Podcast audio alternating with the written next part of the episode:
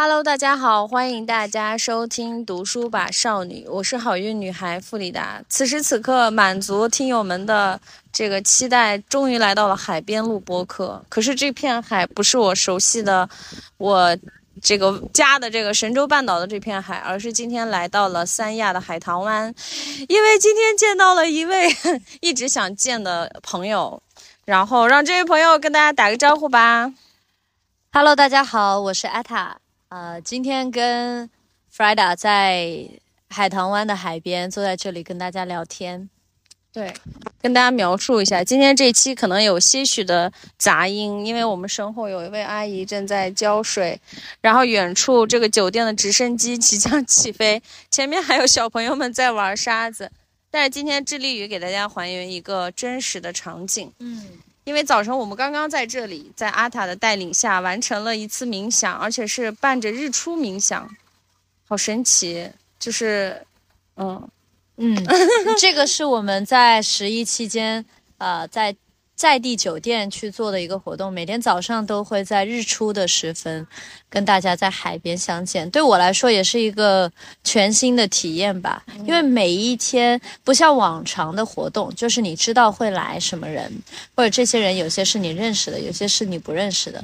但是在酒店的这一周现在的时间当中呢，每天你都会遇到很多不同的人，但有些人会重复来。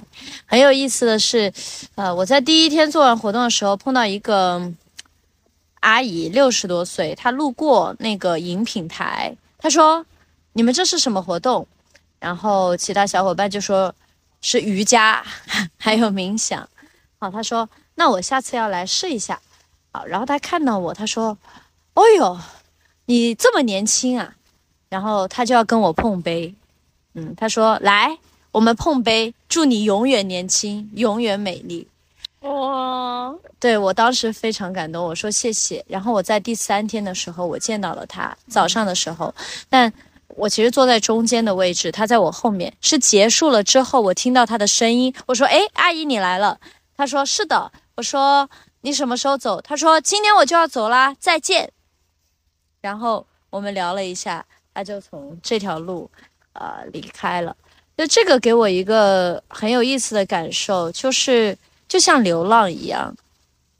嗯，你其实不太知道明天会遇到一些什么人，会有怎样的发生，他会跟你说一些什么样的话。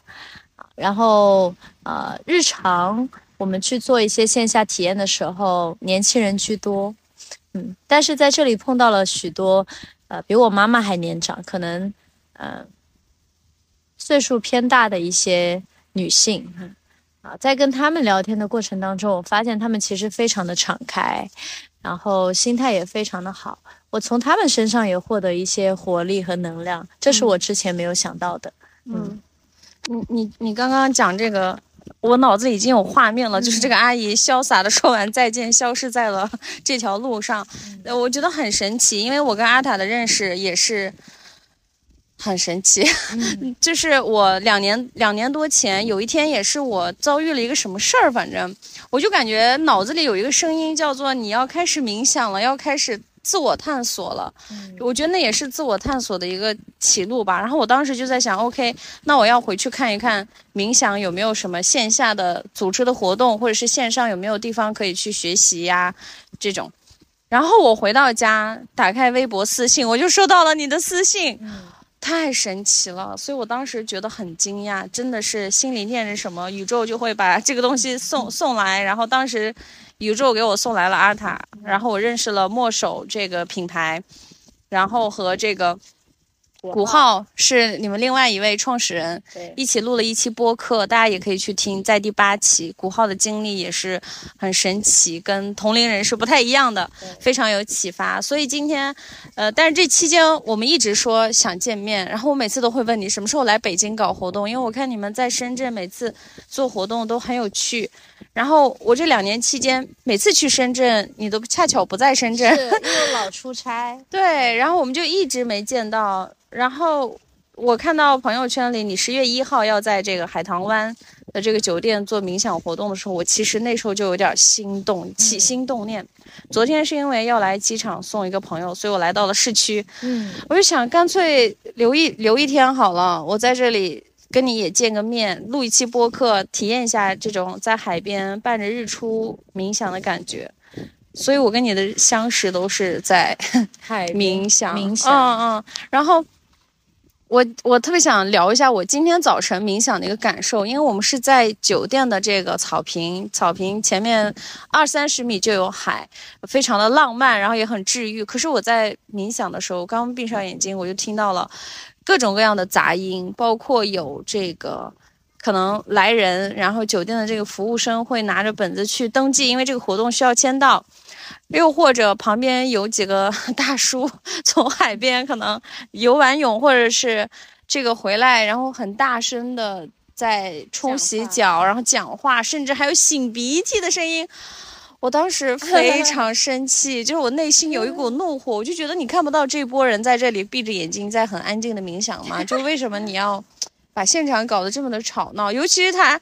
擤鼻子，然后吐痰的声音，我真的是，我觉得我的忍耐达到了极限，我甚至某一刻产生了厌男的情绪。就以前我老是在网络上看很多小伙伴们说他已经厌男了什么什么的，我在那一刻就想脑补了一个抠脚大汉，就是完全不能共情我们这波人在这里很安静的冥想，我们多么想要这个专注，然后你在这里非常大声的说话，明明你可以很小声。我真的是怒气值达到了顶峰，然后我就开始有点责怪酒店，我都想去投诉他们为什么不给这样一个活动做一个很好的场域。嗯嗯，我就觉得你们不应该说一下啊，这边在搞这个冥想活动，是不是可以请您安静一点？嗯，我那一刻脑子的念头真的是特别多，可是后来我突然就一下又释怀了，就觉得。我本来就是在一个公共的场合，就是这个这位大叔，他其实是有自由和权利去大声说话的，甚至去这个什么擤鼻涕、吐痰，这都是他的权利。然后呢，我们在这里，我们共享一个很大的空间，每个人在做各种各样的事情，一边是很动态的，一边是很静态的，没有对错。就我不应该把自己当做一个上帝去评判什么东西是对的，什么东西是错的。我应该全然的由任由这一切声音发生，就这个是我今天冥想一个很有启发的一个点。嗯，呃，其实我们每天都会听到不同的声音。嗯嗯，呃，真实的世界就是有各种各样的所谓的杂音，这是我们对这个声音的评判。可是我们在睁开眼睛的时候，在日常生活里，因为杂音太多了。我们头脑当中的杂音也是太多了，以至于我们忽略了身边这些在真实在发生着的声音。而当眼睛闭上的时候，我们将注意力从外在世界拉回到当下这个时刻来的时候，我们就会听到非常多的声音，然后评判就升起了：这是好的，那是不好的；这是好听的声音，那是杂音，那是吵闹的喧哗的声音。可是真实的生活就是这样。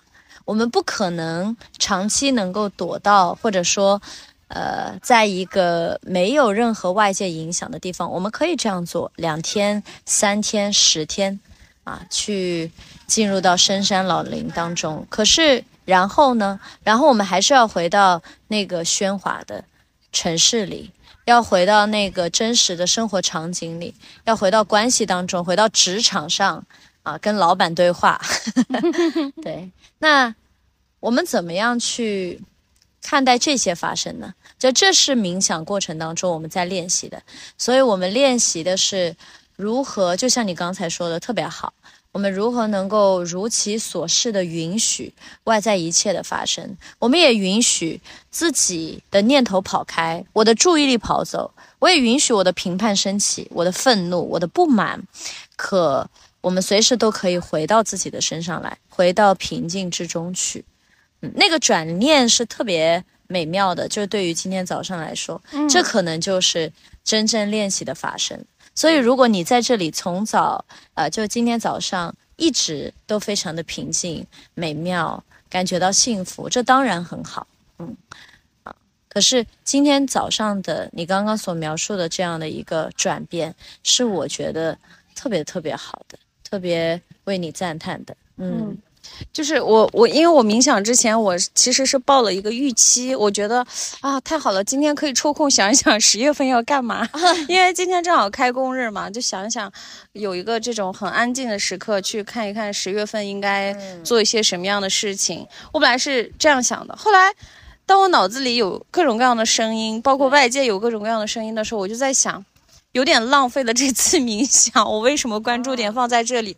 我又产生了批判。后来放下来之后，慢慢慢慢进入状态，到中间有一刻，其实我被你的一句话戳到了，我觉得很感动。因为过去我是完全没有对待看海的时候，我完全是没有过这样的想法的。就是你说每一个浪和浪之间是有几秒钟的那个停顿，那一刻是很安静的。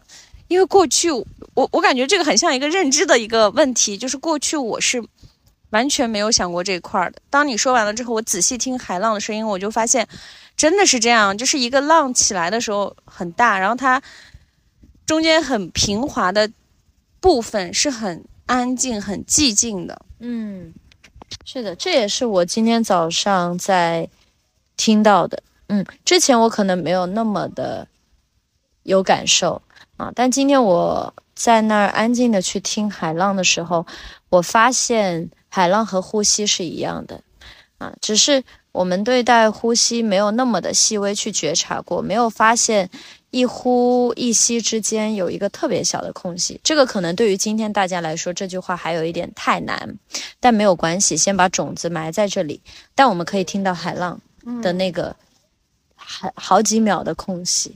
那个留白的时间，那是非常安静的，嗯，就像此刻，嗯嗯，这个留白又出现了。对，我觉得这个真的好美妙啊，然后导致我现在在看到海的时候，我就会开始比起那个浪花，我更加期待中间那个安静的部分。我觉得这是一个很神奇的体验。嗯。然后今天呢，好不容易逮住他。今天其实很想跟大家聊一聊关于，还是回到这个关于怎么样去，呃，放下一些内心的内耗，去。更加的肯定自己，能够接纳自己。嗯，因为我常常听到很多小伙伴的评论也好，私信也好，大家都很苦恼。可是你在翻开他们的朋友圈，看到他们的一些自我介绍的时候，你会发现，大家其实，在各行各业都很优秀、很厉害，甚至有一些呃。我们觉得女性可能很少去做的一些什么，去当物理老师、数学老师，去搞科研，然后甚至昨天听友群里进来一个消防员，都让我觉得好神奇。就是每一个人都是那么的，就是闪着光，就是在我眼里他们就是发光。可是，呃，大家对自己还是不够肯定，甚至当别人在夸奖他的时候，大家也是那种。没有没有，其实我这儿怎么怎么样，呃，虽然我很好，但是这个好是因为怎么怎么样。我发现大家有很多这样对自我的一个批判，所以我就发起了一个一百天打卡的活动。嗯，因为这个活动很难用一两句话向大家说明，所以我就定了一个特别俗气的名字，叫“成功日记”。其实我的本意是在我前两期播客里讲到，我觉得以我自己的。这段时间的成长经历和阅历来说，我变得自信其实有三个部分。第一个部分就是，首先是念头的转换，就是在任何场合做任何事情的时候，给自己一些积极的暗示，多说一些正面的语言。比如说，呃，我昨天像我昨天今天要见到你，我就会告诉他好开心。就是我对朋友的表达一直都是这样，一直在说这种很积极的话，包括这两天。心玉来跟我接触了 两三天，他也觉得说，他本来以为我在这儿每天会哭会很崩溃，可是我每天回到家就会喊一句啊，我回来了，就是会跟真的会跟海打招呼，就是对，就是很快乐。我一直是这样一个状态。第二种，我觉得就是一个。呃，社交场合里，比如说我会很大胆的跟当地人聊，甚至昨天还发生一个很奇妙的事情。我我前两天去美甲遇到的姐姐，就因为我跟她多聊了几句，我认知道了她的名字，知道了她的一些短暂的生活经历，她也知道了我。然后我昨天跟她偶遇了，然后他正好赶上他下班的时候，他就载着电动车，然后我们戴着头盔，然后他就带我在市区溜了一圈，跟我介绍很多的景点啊什么的，然后呃带我去了这个夜市。带我买到了，用用很很少的钱买到了很漂亮的吊带，就很神奇。然后，就是当我跟心雨说的时候，他会很感叹我的这些能力。我会觉得说，也是因为我很自信，自信是自信的背后其实是全然的相信自己，我也全然的相信他人，所以我会很容易跟陌生人也好，跟朋友也好，就就就成为朋友。包括我在北京的美甲店的呃两个姐妹。她们甚至在我生日的时候打印了我的照片，做成了一个相册，把它当成一个惊喜送给我，我都很感动。那你说我们平时怎么会跟这样的呃人去有这么多的接触？我也只是一两个月去做一次美甲，我跟他们没有任何的别的羁绊，所以我就觉得，呃，其实我们在社交场合里是常常会感到自卑，或者是不敢去表达自己，或者是过度的讨好。我会有一些 tips，也在之前的播客里讲了。那之所以去做这样一个，想让大家每天写用写日记的方式梳理自己，也是因为我意识到，我我过去写日记总是非常的情绪化，我写的都描述的是一些很细节的事情。这个当然有好处，就是让我在文学方面。啊，或者是让我在感知力方面有很大的提升。可是另外一个不太好的地方就是，我在日常发生一些事情，我也会把它把这个情绪放大很多。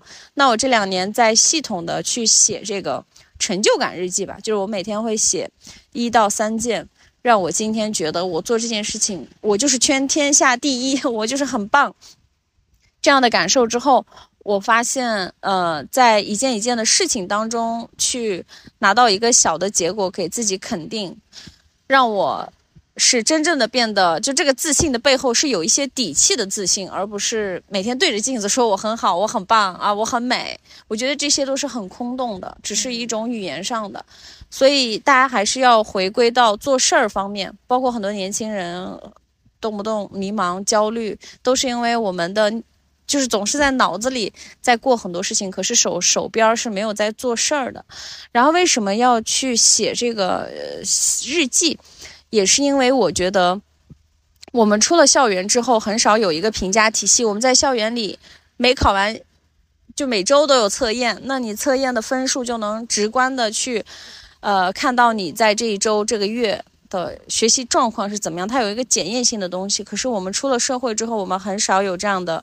检验性的东西，就导致我们在做事儿的时候，其实失去了很多手感，因为正反馈太少了。别说正反馈了，就是反馈这件事情都很少。所以今天我其实也想，因为你是专业，这个长期投注在这个冥想啊这块、身心灵这块，也想让你就是 聊一聊。嗯嗯嗯。我其实刚跟呃 Frida 在吃饭的时候，我们有聊到关于这个成功日记、成就感日记这个事情，然后我就回想说，哎，书写它确实是一个疗愈的事情。嗯，这个疗愈在于我们变得越来越知道自己当下在想什么。呃，孔子说啊，人贵在有自知之明。其实这个自知就是一种自我的了解。我们任何的自信，就像这个沙，就像这个树一样，它一定是扎根在真实的土壤当中，有土壤。阳光、水分的滋养，它才能真正的长成一棵有生命力的树。对于我们人来说也是的，我们的那个土壤就是生活，而在这个生活当中，我们一步一步的是去探索到底我是谁。这个问题很空很大。啊，刚刚你讲的有一点特别好，就是说在具体的生活的事情上面，在行动上面去给予自己一些好的反馈，去先把这个评判的体系，或者说把对自己正反馈的体系给建立起来，我觉得这是特别好的。尤其是对于当下我真的就很迷茫或者是很内耗的小伙伴来说，呃，收。自己给自己一些正向的反馈是特别有帮助的。而在这之后我们其实可以去做的是去面对去看到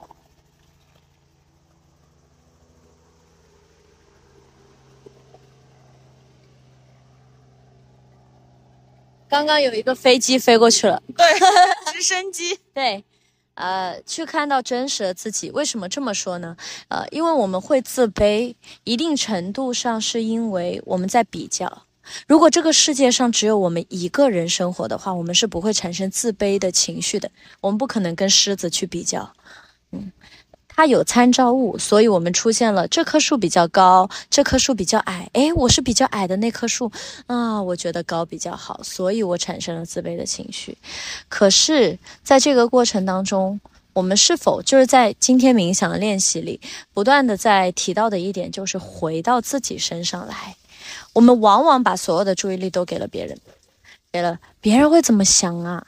他会怎么看这个事啊？我说这句话说对了吗？嗯，我们所有的注意力都在揣测别人，但我们很少回到自己身上，真的去感受我自己当下的感觉是怎样的，我是怎么样去想的？诶，我对这个事情的反馈是怎么样？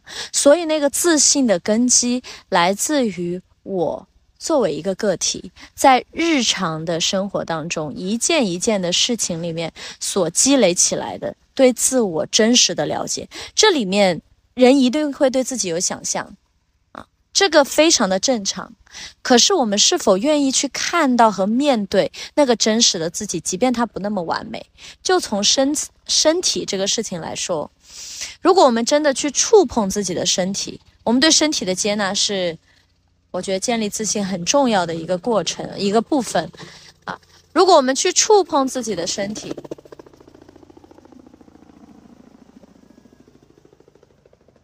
又有一个飞机飞过去了，它怎么就飞完了？对，呃，去触碰自己的身体，我们摸到自己身上很多肉的时候，比如说腹部，我们会有什么样的感觉？我们会感觉到羞耻。我们甚至会评判我为什么有这么多肉。我在小红书上面看的人，他们是没有肉的。真的，尤其是我来海岛，人均八块腹肌和马甲线，我都是里面最胖的。你就会这么觉得，对不对？好，但是你回到真实的感受，你去触摸它，你会觉得啊，你掌心的温度和你的身体在触碰，你的身体感受到了，然后你的肉软软的呀，很舒服啊。然后你看到自己其实有你自己独特的这个呈现，我们从身体这一个层面开始，去慢慢看到我虽然不是完美的，但我是真实的、独特的。我愿意去允许这种真实的呈现，我也愿意去面对这种真实的呈现。这个时候，对自己的关爱，对自己的爱。便产生了，就是当我们去谈自信的时候，如果这个自信背后的驱动力到底是什么？如果这个背后是恐惧，恐惧我还是不够好，所以我必须要自信，这样我才能强大，还是我真实的关爱我自己，我真正的看到我是一个鲜活的生命，一个具体的人，一个充满着蓬勃的生机和可能性的个体。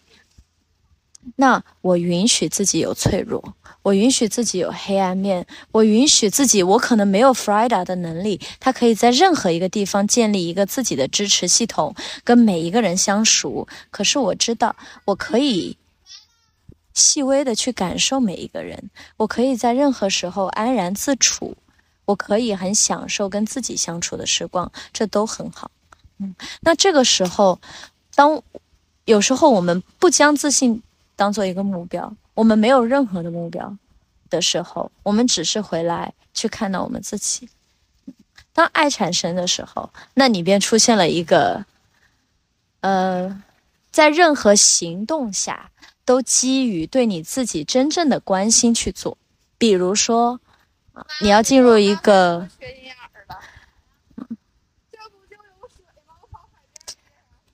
比如说，今天我们要进入一个社交的场所，你会去评判说，哎，这里的人会怎么看你？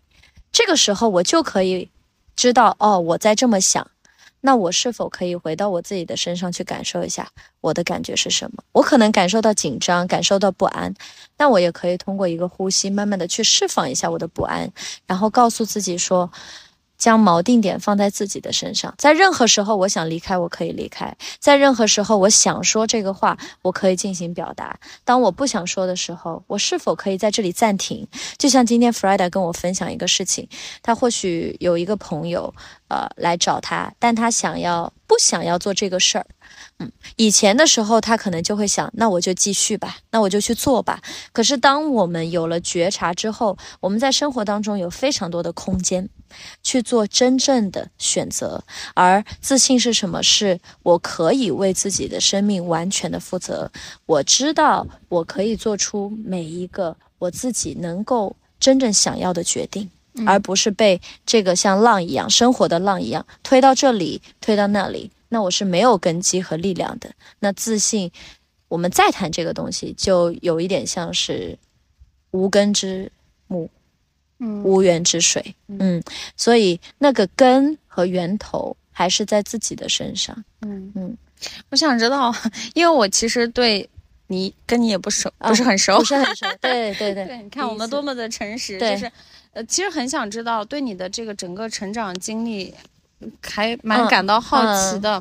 就是那你在成长过程中有没有过很自卑的时候？啊。我举一个例子，就从身体这件事情来说，我有非常不满的时刻。呃，我会不会用自卑这个词？我觉得是有的，因为我觉得不好嘛，不好，别人更好，那我确实就是有自卑的情绪。然后我的身材实际是我的身体是比较小，然后身高是比较矮的，但以我就喜欢长腿啊。那我就觉得长腿比较好看。好，那在我大学的时候呢，我特别能吃。我我反我我想了一下，为什么就突然那么能吃？后来我发现是因为我们家的饭菜很难吃。就我从小到大都吃我妈做的饭菜，她不让我怎么出去吃，就是她说外面的东西不健康。那我就觉得世界上的饭菜大概率是这样的，除非我在学校门口买一些烧烤，确实也蛮香的。但嗯，突然到大学去之后，我就自由了，自由了。我就觉得我们食堂的那个炒菜绝了，好吃，太好吃了。然后我记得军训的第一周，阿姨听到这段话哭了，哭了。对，真的。我去军训的第一周，我就发现每个人吃饭都很慢，啊，就是军训了之后，我不懂哎，很累啊，军训很晒，这个时候应该很饿啊，很饥渴。反正我的身体就处在一个很饥渴的地方，吃两个盖码饭，吃一个盖码饭，别人才吃一个，我已经吃完两碗了。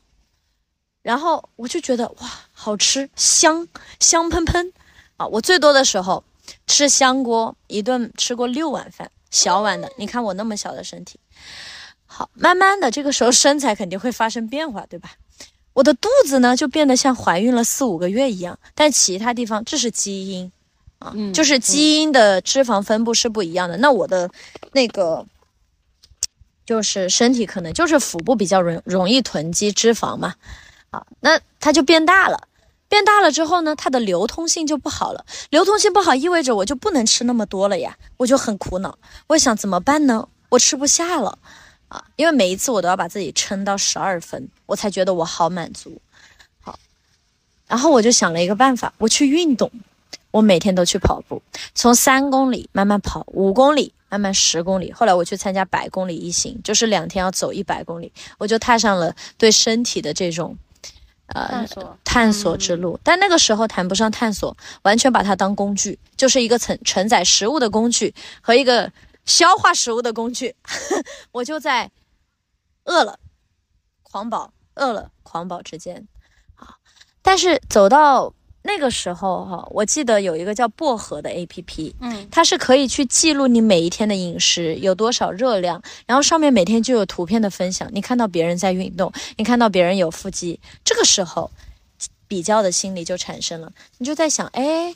我能不能就是也有呢？我能不能身材变得更好呢？好，我就给自己了非常严格的训练计划。尤其后来我去了澳洲，澳洲是一个非常热爱运动的地方，户外尤其是户外，然后健身房每天早上五六点都是满的。我们那个健身房，我就很长一段时间没有练习瑜伽，我就走进了健身房，然后教练会给我安排训练的内容，我每一天会带着秤吃饭。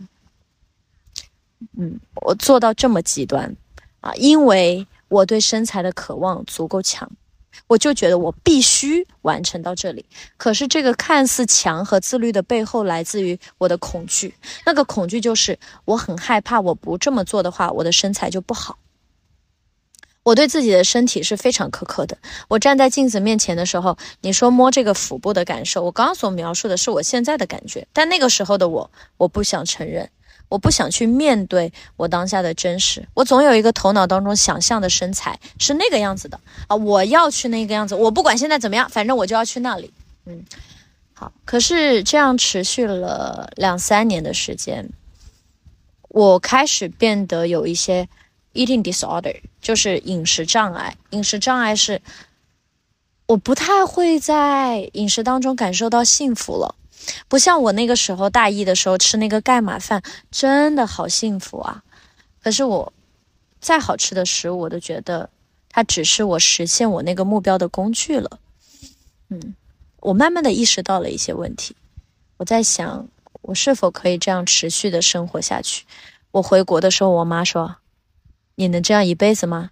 你这样不行的。”我说：“你不懂，这叫科学，科学的饮食方法，科学的调配。”比例，嗯，可是有一天吧，我突然在吃的很饱的情况之下，就是问了我自己，这是不是我想要的？我的感觉怎么样？我觉得很很差，我觉得感受一点都不好。我所谓的这个健康的生活，其实它根本就不可持续，不不健康。好，在这个时候很巧。就像那天你说想冥想，你就收到了信息一样。我在想要去面对这个我当下饮食的障碍的时候，看所有问题的解决，往往是我当下面对它是一个问题开始，或者是面对了它开始，就是我开始真实的去看到我现在的状态没有我想象中的那么好。我其实一直在调用我的意志力，每天去健身，每天吃这些食物。好，然后我就接触到了正念饮食。正念饮食让我重新回到了一个跟食物的朋友的关系。就以前，在很长的一段时间里面，我觉得我跟就以前啊，在比较长的那段时间里面，我觉得我跟食物的关系有点像情人。情人就是爱恨纠葛的，他有很多的拉扯啊。今天觉得哇好爱，明天觉得哇好恨，大概了，就大概是这种感受啊。可是正念饮食，我去慢慢的去品味一个苹果的时候，我发现原来苹果有那么多汁水，原来在口腔当中它会这样子被我咀嚼，它会这样进入我的身体。我去品尝一口水，我们。每天都在喝水，但我们很少去感受，其实水也有不同的味道。原来水进入到我们的身体，它真实的在滋养我们。在这些很细小的、放慢的、刚开始很慢的饮食的过程里面，我变得跟它更友善了。我觉得食物是来给予我能量的，是来滋养我的。而不是一个完成我目标的工具，嗯，这是一个很重要的转折点。而对于身体的完全接纳，其实花了很长的一段时间，但后来是忘记了身体接纳这回事了，就走入了更深入的对于内在的探索，在冥想，在啊，对于身心的觉察，会发现，我有一天意识到，原来我好长时间忘掉。我要怎么样去吃东西了？我开始倾听我自己的声音，就是以前我会有一个正确的标准，你应该吃什么，不应该吃什么。可是慢慢我的身体它会告诉我，嗯，因为我开始相信它。以前我不相信它，我相信我的头脑和那个标准。当我相信身体的时候，身体会告诉我们说，今天我想吃辣一点。明天我想吃淡一点，嗯，今天早上起来，我觉得肚子有一点胀胀的，所以早餐我选择了很清淡的食物，我没有吃那个粉。但昨天我可能就很觉得很饿，我就吃了粉。所以每一天这些细小的生活当中的决定，啊，让我跟身体离得更近，让我对身体有更多的包容，或者说，我感受到了身体的自然。我们常常说“自然”这个词，除了大自然以外，我们说。道法自然，或者说这样的一些词的时候，其实我们很难理解。但如果我们有心的去留意我们的身体，身体就是自然，我们是否能允许它在自然的状态之下去选择去向哪里，吃什么食物，跟什么样的人交往啊？就像如果今天，呃。有这个意思吗？嗯，臣服是一个很大的词，我们暂时不提。我们暂时说，先相信自己的身体。比如说，今天 Friday，你你我们见面，如果我当下对这个人的感受是，可能我觉得会很消耗，非常非常消耗的时候，我可能会感受一下我今天的状态，我要不要继续的跟他交往？那这个这一些小小的决策是在生活当中。很日常、很细微、很真实的事件当中的，那在这个过程里面，我开始意识到，哇，原来我的生活是由我自己决定的，是由我的身心决定的。这个过程其实确实有变得更加真实的自信。因为你刚刚问我有没有自卑的这个过程，我想到这个是最典型一个例子，因为我从小看似就很自信，我说的是看似，嗯嗯，呃。很擅长跟人交往，很外向，很开朗。可是也是在这样一步一步探索的过程当中，我会去问我自己，在这些外在所呈现的特征里面，有多少我动用了意志力？有多少是我觉得我应该这样做？有多少是我觉得这样做是更好的，更让我显得值得被爱，更让我变得有价值？嗯，所以这也是一个。还是那个回到去面对更真实的自己的过程。嗯，你说这个接接纳身体这块儿，我我那天还挺有感触的。就是我两周前有一天觉得就是工作稍稍有一些压力，然后 北京的一一些压力有点席卷而来的感觉。嗯，我就看着，因为在海边，基本上每每家都有浴缸嘛。对。对我住的那个公寓，它也是有浴缸的，但我一直没有使用它。我那天就说泡个澡吧。然后以前，比如说在酒店浴缸泡澡的时候，可能你会放着电影啊，壁虎 哪里啊？就前面他在看我。壁虎是益虫。哦，但 是这个是壁虎吗？就很长，他在盯着我。我，这是一个多么奇怪的节目。然后 我就一直想去那个泡澡。然后以前在酒店的时候，你真的会打开电脑边看剧边泡澡，或者是你恨不得给自己倒一杯，你就永远觉得自己像你要把自己当成多程序，对，而且是多程序运行，对，而且是很像那种电影明星一样的那种感觉，你就觉得哇，好酷，chill。对，可是，在那天我就什么都没有干，就只是放了水，然后我泡在里面的时候。因为我的胳膊，我是我是干皮嘛，沙漠大干皮，然后是有一些小鸡皮的。嗯，然后呢，我就那时候在慢慢的就是摸它，就是在感受它，我就觉得啊，好美妙。为什么我老是想要去遮掩它，或者看到它会觉得很丑陋？就是如果我想让它变得更好，我应该以傲以另外一种心态去，而不是它太丑了，所以我要让它变得更好。对。然后我就那一刻，我就那天很认真的，就是泡了澡，然后洗了澡，然后涂抹沐浴露的时候，我也很用心的涂在了每一个部位的时候，我在感受它。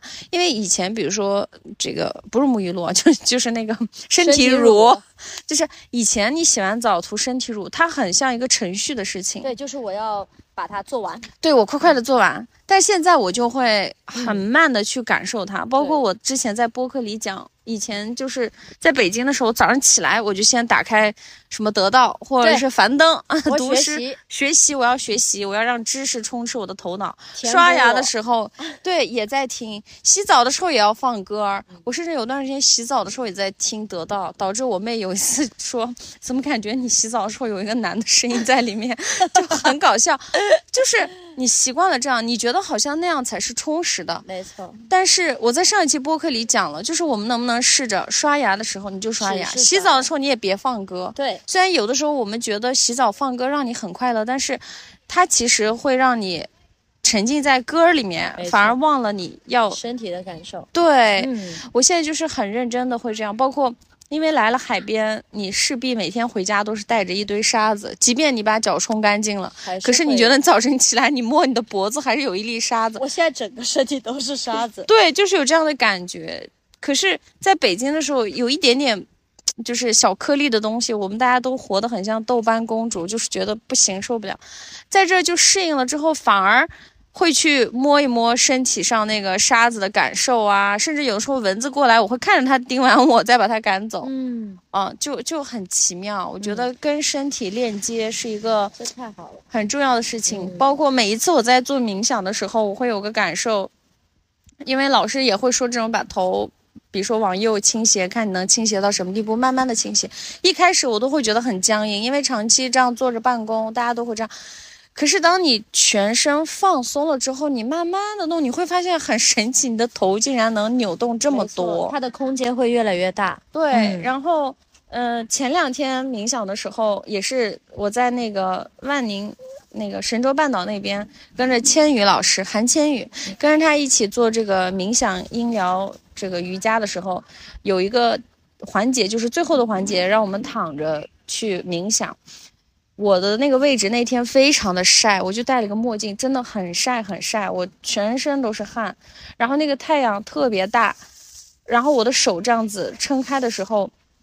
那时候他让我们想象创造力这件事情，我就那一刻先是觉得，哎，创造力这个事情对我来说现在是很轻松的事情，因为我发现我不再去听别人让我做什么，或者是我不再去关注那些小红书、抖音上热门的选题是什么，而是我只说我自己想说的，我自己想表达的，然后我真诚的对待每一个听友给我的反馈之后，反而让我觉得有说不完的话，就只要我要是有时间、安静的情况，我甚至可以一直。录下去，然后发生了一个很神奇的事情，就是昨天前天我跟新玉录了一期，因为以前我都是自己 solo，我就觉得有人采访挺好的。可是当我采访那些问题，我回答完，我就觉得我在这两个小时的录制当中结束之后，我就决定不发这一期，因为我就觉得这一期不好。不好的点是我有太多的傲慢，就是当你是一个被采访者的时候，你会。无意无意间就是说很多，然后我有太多觉得好像在教人做事的感觉，其实不是，我很想跟大家像朋友一样的去分分享我自己真实的感受而已，我就觉得不好，然后就就就放下了。这是我对创造力我自己的一点理解，就是我有源源不断的创造力，可是我知道我应该怎么样正确的表达，或者是说给谁听，听的人他感受到的，就是。我真正希望大家通过这个这一期能够感受到我什么样的情绪。我那天觉得我那两个小时表达的都是，都是一些傲慢，我就觉得不好，我自己都不喜欢，那我的听友肯定会不喜欢。我常常有这样的感受。然后这是一个，第二个就是，当时在冥想的时候，创造力这个这个东西就一闪就过去了，因为它不再是我负担负负担的问题。我那天满脑子就在想，好晒呀，太阳好晒。然后当我手打开的时候，我就发现宇宙很神奇，就是我感觉我手里握了一个太阳，就是我是这样子的，手里握了一个太阳，掌心很烫很烫，有一股有一团火在我掌心里，然后我就在感受那个太阳，我感觉好像我真的手在去摸那个太阳，真的很烫很热，但是很暖。可是到了十秒钟，我发现已经过分的热了，我已经受不了了。我觉得啊，我马上整个身体要暴晒，要要爆炸了一样的时候，我当我有这样，我身体觉得已经受不了的时候，我就突然会有一股风过来，就一下又凉爽了，然后我就又开始这样，就就在体验，就好神奇。然后为什么我说到这个，就是我想说，其实冥想除了说能够帮我们更加专注去。呃，活在当下之外，更多的是跟身体的链接。这个也是我这两次的冥想有更深的体验。嗯，所以这个，因为我对冥想的一些派别什么的还不太了解，所以这个算是正面冥想了。嗯，其实我们可以不谈派别，嗯嗯，我们也不谈某一个流派。嗯，呃，如果我们只是把它当做一种方式。帮助我们去回归到和自己身体的感受上来，回归到我们的呼吸上来，啊，然后当我们的觉察、我们的感知越来越强的时候，我们也可以不只是在电子上的十五分钟去体验到，我们在生活的很多时刻，比如我们坐在这里的时候，我们耳朵可以听到很多的声音，我们的风，我们能感受到风吹过的声音，我们能看到，我们的整个都是在这个时刻里的，而我们也在认真的倾听对方在聊什么，嗯。啊，所以，呃，当然谈到正念的话，这个正我们有很多的理解和解读。那其中一个就是正在发生，嗯，我们去关注到啊，我知晓，我了解，我觉察、觉知当下在发生着的一切。那这个有什么样的作用呢？大家一定会问这个问题：我为什么要回到当下来？嗯，是因为。嗯，就像你刚刚说的那一点太棒了啊！就是一次只做一件事情，one thing only。其实台湾有这样的一本书，呃，我们太习惯于同时我要做很多的事来填补一下我其实有一些空洞的内心，嗯，或者来填补一下我那个焦虑的心。我不这样做就好焦虑，我不优秀了。我要做时间我不棒棒了，我一次必须要做三件事，对，来，呃，我们很容易转移注意力，但我先问大家一个问题，就是我问过自己，我以前就走在路上听，然后洗澡听，各种收听，我记住了几句话，我回想一下，没记住几句，也就是说这个动作它可能效用极低，但是。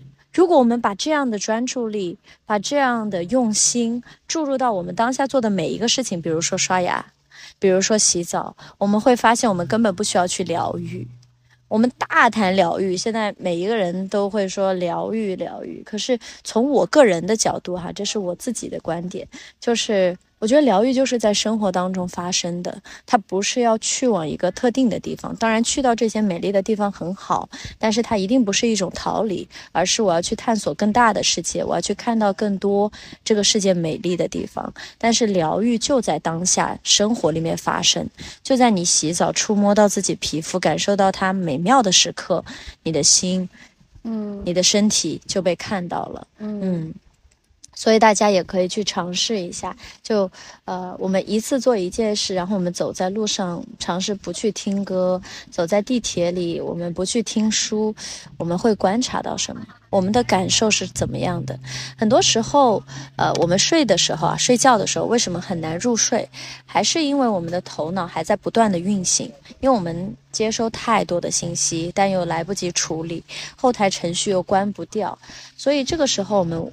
依然问自己一个问题：到底是我拥有这头头脑，还是头脑在控制着我？嗯嗯。那冥想或者说正念在这个时候发挥一些作用，嗯，因为当我们不再沉溺于头脑当中的这些念头，不再沉溺于对过往已经发生的事情的懊恼，不再是对未来还没有发生的诸多的想象啊，想着说：“哎呀，他会不会发生什么不好的事情？”而只是在这个时刻的时候，头脑会变得相对来说比较安静。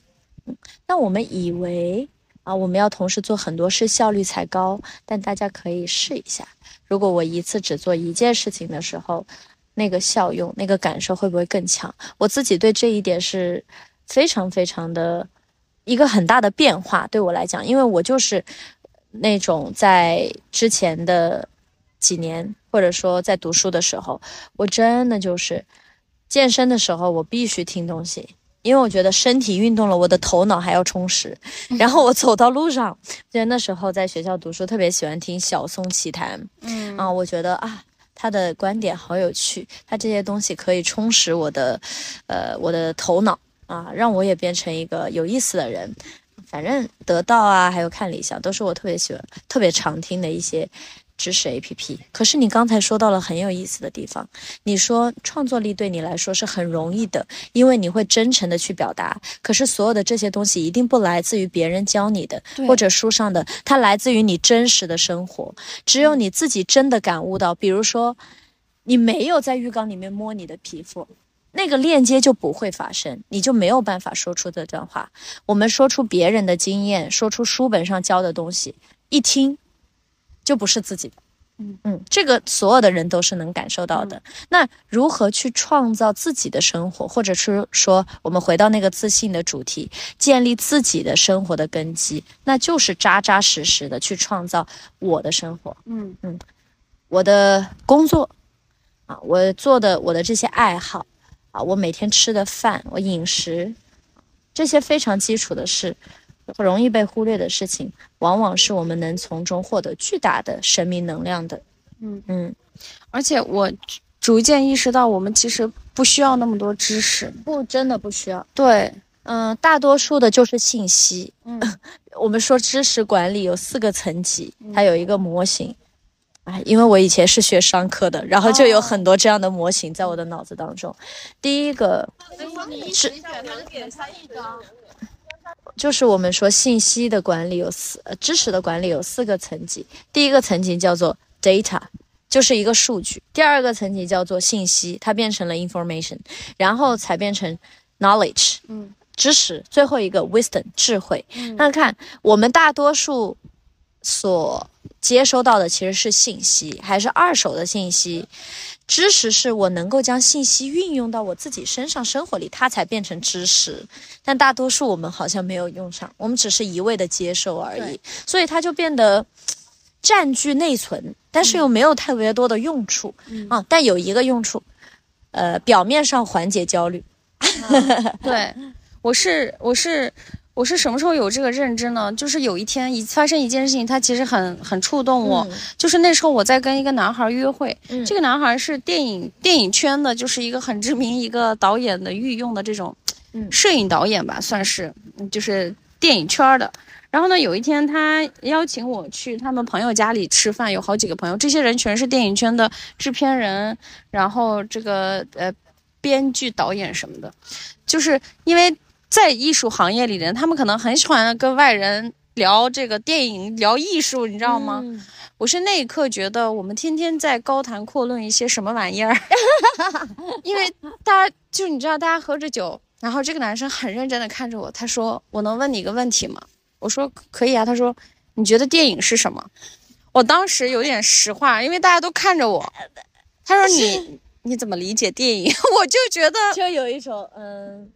就是你在你在我这里装什么 逼调的词儿，就是，然后我就看着他，我很自然的我说，我觉得电影可以是任何东西，比如此时此刻，我觉得电影就是这杯酒。大家可能觉得我的回答很实话，就是这个人在 说什么玩意儿，就我们彼此这样。可是那一刻对我有很大的触动，我就看着他们，就是不拍电影的日子里，坐在那里喝喝喝着大酒，然后聊。大谈电影和艺术的时候，就让我非常的反感。嗯嗯，然后也是这一刻，我意识到我们整天在用很多大词儿去，对，就像我刚刚问你是是不是城府，你说城府太大了，就我很我很赞同，就是我们总是在用一些很大的词去描述我们很小的事情，比如说现在人动不动说自己在创业。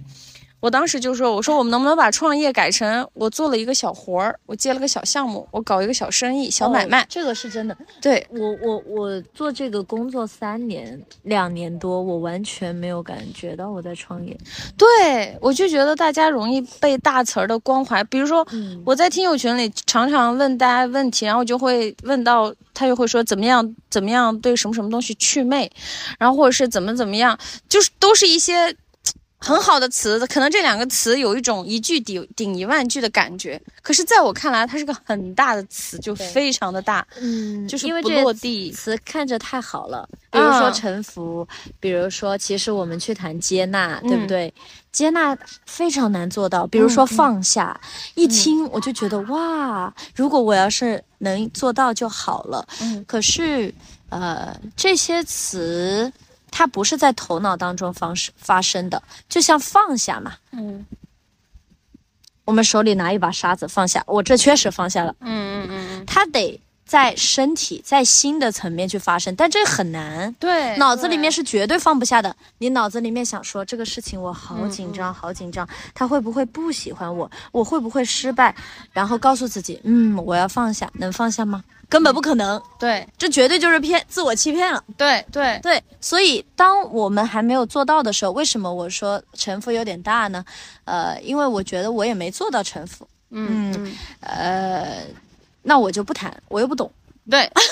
对，所以就是我在两年前有了这样一个体会之后，我觉得那个是我开始要自我探索的一个小契机吧，不同的契机之一。我现在回盘，我觉得那是契机，但当下我并不知道，我是从那个时刻开始很讨厌这些大词儿，很讨厌这种很空洞的去表达，然后我就会我就会给自己定一个说，我因为我每年不是会写新年计划吗？会写很多的立很多的 flag，我在那年就觉得算了，我今年不要立任何 flag，我也不要买任何什么效率手册什么的，这真真这些东西越来越让我焦虑，我又做不到。对，当然，我不排除这些东西是有用的，的，对。有效的。然后我觉得那一刻我还处于一个我自己做不到，所以我不要老用这些东西去强行让我自己自律。我就告诉自己说，我今年能不能培养两个思考方式？嗯第一个就是呃，透过现象看本质；第二个东西叫做长期主义，不仅仅体现在事儿，更加体现在我要用长期发展的眼光去看待每一个人，这样我很容易去看到这个人的优点，嗯哪怕他现在很差，我知道他两三年之后，对吧？谁知道呢？对，所以。我当时就跟自己说，如果我这一年能够把这两种思考模式践行到我生活的方方面面，那我觉得我到年底的时候，我的收获一定不会差，对，可能会比我写在本子上可能会更多。我当时是抱着这么样一个想法，可是这个也不是很容易就做到的。的我觉得我是直到到今年第三年，然后到今年的二三月份，我才开始聊的时候，我会一下子会去思考这个问题的源头和本质。所以我就想，为什么我刚刚说知识无用，是因为呃太多的知识，可是我们真正去做的太少了。在这里真的也推荐大家，就是你现在比如说你缺什么，你把这个缺的这个观点或者这样一种思考方式，能不能践行一两年？比如说我今年，很多人觉得跟我聊完，尤其是一些咨询的人，觉得我很通透，是因为我一下就看，我思考问题现在就只看。本质是什么？它的源头是来自哪里？然后我要怎么去解决它？或者是我要做这个事情，我要长期做。可是就这么两个，在当时的我看来很简单，我这一年就要去达成的东西，我都用了两年半，将近三年的时间，所以这不是一件很容易的事情。那今年我给自己立的就是，我在做事儿的时候，能不能以始为以终为始的视角去看待，包括我生活也是。以以终为始。当我有这样一种念头之后，我常常在最近有很多的瞬间会觉得，啊，我如果这一秒就不在这个世界上了，我也好开心。就是那种没有遗，就是我我看过一本书嘛，就是采访一些临终前的人，问他们生前的遗憾是什么，然后他们就会说各种各样的遗憾。这个书的作者就是告诉我们，你看这些人的遗憾都是这些啊，其实是为了警示。呃，还活着的人，就是你们要抓紧时间去干你们想干的事情。可是我反而觉得，我有一些时刻，比如说，真的就是在海边躺着冥想，或者早晨那样的时刻，或者是听海浪。我觉得好像现在如果发生什么 天灾人祸的，呸呸呸！当然就是 anyway，就是有任何满足，对我很满足，我不会去在这个时刻去想，完了我还有什么事儿没做还。很匮乏，对我没有了去抓住。对，我就觉得这种感觉也很奇妙，所以这是我今年给自己的一个思维上，我希望自己能经常带着这样的方式去思考问题，可是也很难做，我并不是时刻都这样。嗯、对的，所以一定会反复的。对，这也是为什么那个韩寒的那句“听了这么多道理，过不好这一生”的一个很大的原因，就是听的道理过分多了，太多了。嗯嗯，刚刚讲到，就是说。其实那这那里面就包含着很深的对自己的接纳，就是我做不到，当下我当然可以做不到，当下我甚至可以不懂，我不理解，但我可以从很长的，如果我们把生命说六十岁、八十岁，你要去做一个事情，或者说你要去了解你自己来看，当下这一盘这一局我没有玩好，有什么关系呢？我下一盘再来嘛。对，啊，我昨天听了一个朋友叫做黄一门，然后其实他呃录了一期播客叫《黄一门你这个笨蛋》，这个灵感可能来自于我们的中医老师李欣老师的一篇文章。啊，他说他在日常生活当中会告诉自己这样的一句小的话，小咒语。啊，就是当你觉得自己这件事情没做好的时候，你可以跟自己说：“彭同学，你这个小笨蛋。”这个小笨蛋里面呢，它不是一种批判，说你真蠢、真笨，而是说：“哎呀，没关系啦。”虽然你现在是个小笨蛋，但没关系，我们下一盘再来。就生命的这个游戏，它不是一个一锤定音的，它是一个就像这个海浪一样，它会不断的、不断的再来。有时候浪很大，就你状态很好，觉得今天我明白了、懂了啊，我悟了。啥都能做到了，但一定会有一个时刻，因为我们的所谓的说小我，那个小我的本质里面一定有匮乏的部分，就是确实会感觉到我不足够，这非常的正常。我们在这个世界上所看到的每一个，你觉得不管多么优秀的人，多么厉害的人，大家心里都会有那些时刻，那我们自己也会有，这很自然。嗯嗯，那我们就看到它就好了。嗯嗯，浪小的时候靠近一点。浪大的时候被打翻了，我们还是可以站起来的。对，嗯，对，那力量便有了。嗯，是，嗯，我在思考那个浪，已经被你的话这带到很有画面感了。嗯，就是我觉得，而且就是我们要敢于去多多的表达。我以前对这个有一点点自己的一些。总觉得好像我得到了什么阶段，我才有分享欲，可能也是现在社会带给大家的一种焦虑吧。就是你的图一定要 P 的足够好才能发，你的文案，很多人就是 P 完图，P 图可能三个小时，然后想文案花了六个小时，就不知道要写一句什么样惊骇世俗的文案出来。嗯，就是我觉得就是大家要多多的去表达跟分享，是的，因为只有分享和表达才会有。链接会有反馈，而且很鼓励大家去用文字的形式、播客的形式、视频的方式，去跟这个世界上的陌生人互动。因为你会发现，原来你不是一个人，原来有这么多人跟你想的是一样的，只是过去你没有找到同类。嗯嗯，呃，链接当中我们确实会吸收到很多很有力量的能量，就是从别人的身上。呃，这个东西特别的美妙，嗯，然后也是在这个过程当中意识到，我根本不需要是完美，我根本不需要是正确，或者说这个世界上没有绝对正确那一说。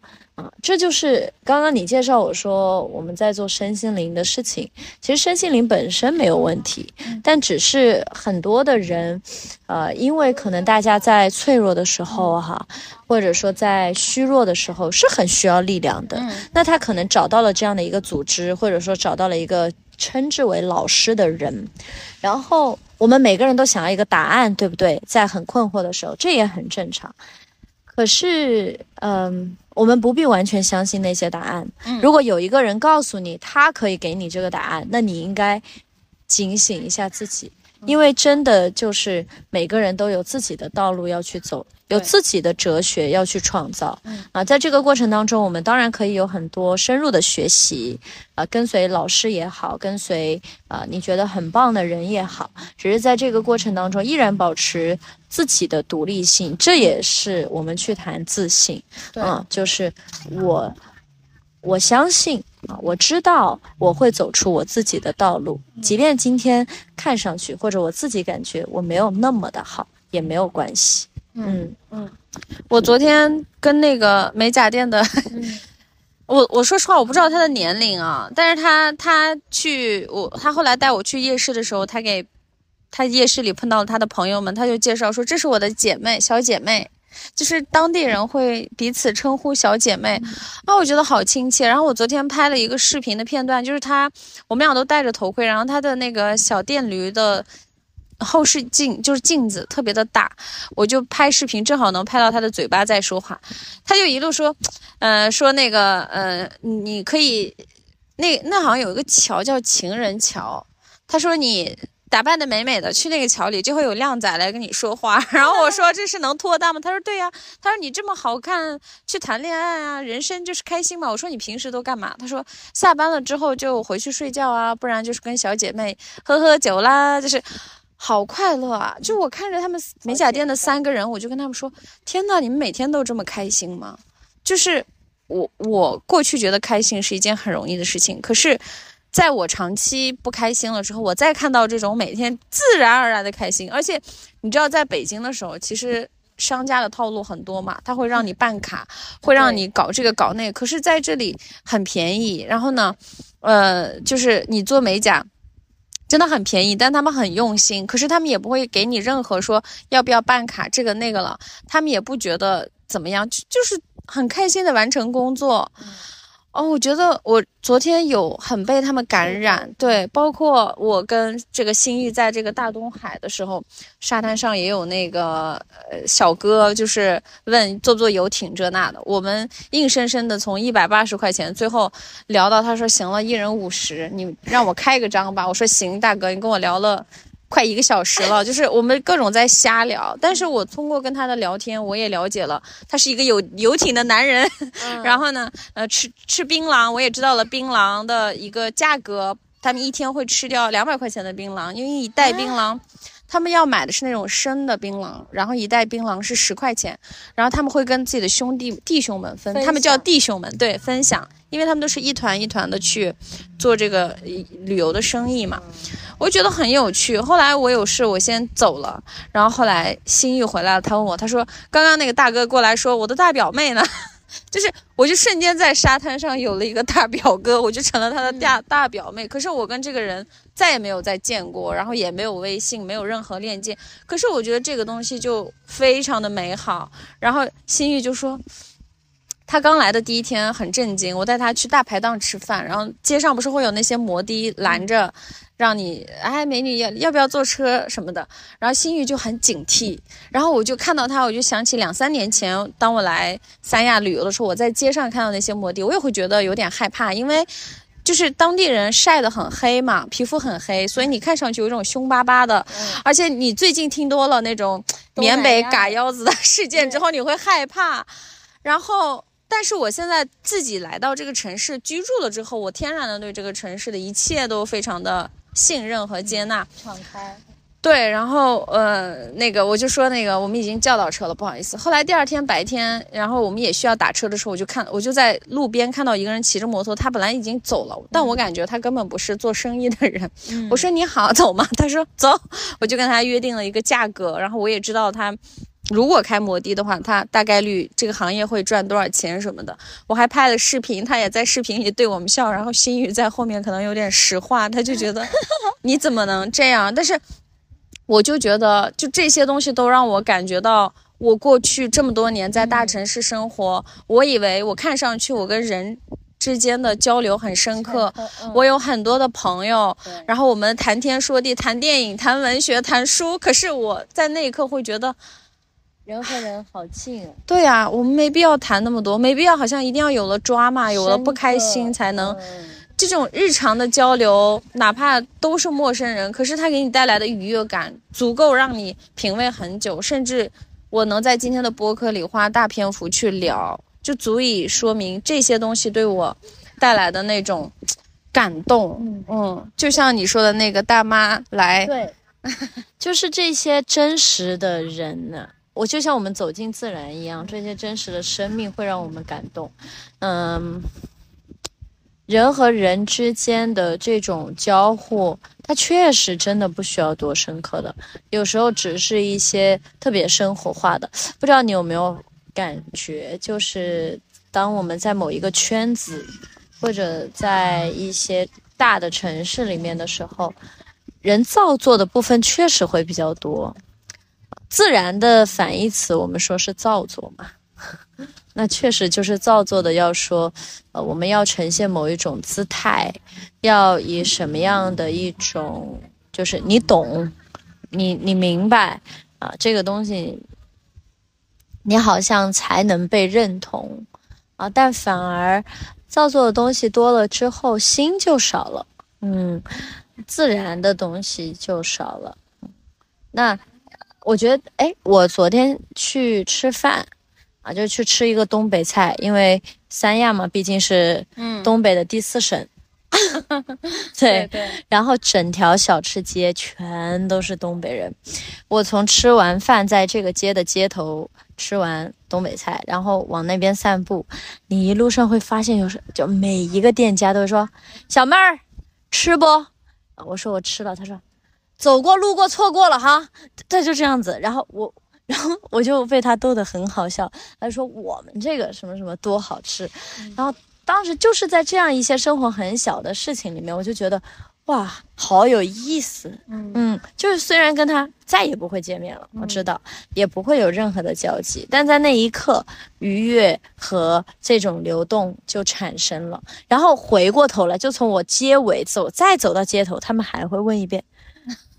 哦，他然后有有人会说，然后有人会说，哦，不好意思啊，刚刚问过了，就很有趣，笑死。是的，所以哎，我们也聊聊了一个小时，然后这一期真的有非常多的声音，但这些声音都是真实的。因为做播客的时候，很多人觉得说我要很安静，然后对音质提出很多的问题和质疑。当然，对大家可能听播客的环境是需要很有质感，对吧？但是今天咱们主打的就是一个真实。现在海上还有开摩艇的。人，然后陆续的有一些人开始来海边拍起了美丽的照片，然后感谢大家收听今天这一期的播客，然后呢，也欢迎大家关注这个墨守的两档播客节目，其中有一档这个冥想，是不是？正念冥想，正念冥想音频，就免费可以听到很多关于冥想的一些课程啊、知识啊，或者是一些音乐什么的，真的强烈安利大家。也可以加入这个冥想墨守的这个听友群，我会把方式发在 show notes 里。然后非常感谢阿塔今天跟我们分享，很精彩。我觉得我好久没有跟嘉宾录播课了。对，然后想要加入打卡群的小伙伴们，一百天，我们十号就开始了，最后三天，呃，希望大家都来，然后我们一起去在这一百天当中去慢慢的。发现，我觉得每十天来一个小总结，真的会有挺大变化的。一百天，你要是真的坚持每一天记录一件事情，呃，一百字以上啊，我们的打卡要求。然后这一百字，你不要求你作文写的多好，文笔多好，不需要。我们这就是一个你自己去感受你自己日常生活中你今天做的很棒的一件事情。嗯。呃，也有小伙伴说，我能不能每天做重复的事情？可以啊，如果你今天坚持了运动，你很棒。那运动的第二天你也很棒，我觉得都很好。我们在这个过程当中去学会感知自己，然后收获在事情当中拿到结果的这个幸福感。当然，因为我过去举办过很多次的一百天的打卡，为了保证这个打卡的连续性，我们这个是要交这个二百九十九元的挑战押金的。那一百天连续打卡之后会退还给大家，呃，之前本来是多增了一个门票的，现在门票费用就就卡掉了，就只收一个挑战基金，也是为了大家真的能够养成这样的习惯，以及未来我其实想出一个周边产品，然后终于在听友们的催促下要出一个周边产品了，然后这个周边呢就是一个很精美的关于记录的日记本吧，所以你们也算我的种子用户。欢迎大家都来参加，然后今天的节目就到这里了。听完这期节目，如果对阿塔有什么样的问题，也可以在听友群里发出来，因为明天要跟他聊一期爱情的播客。啊，姐姐和弟弟的恋爱，真的，我们关于爱情，我们也有很多想聊，而且爱情是我的听友们最喜欢听的。哦，太好了。好的，那那我们下期见。好，下期见。我没有聊过感情的博客。哦，太好了，首秀。对，好，拜拜，拜拜。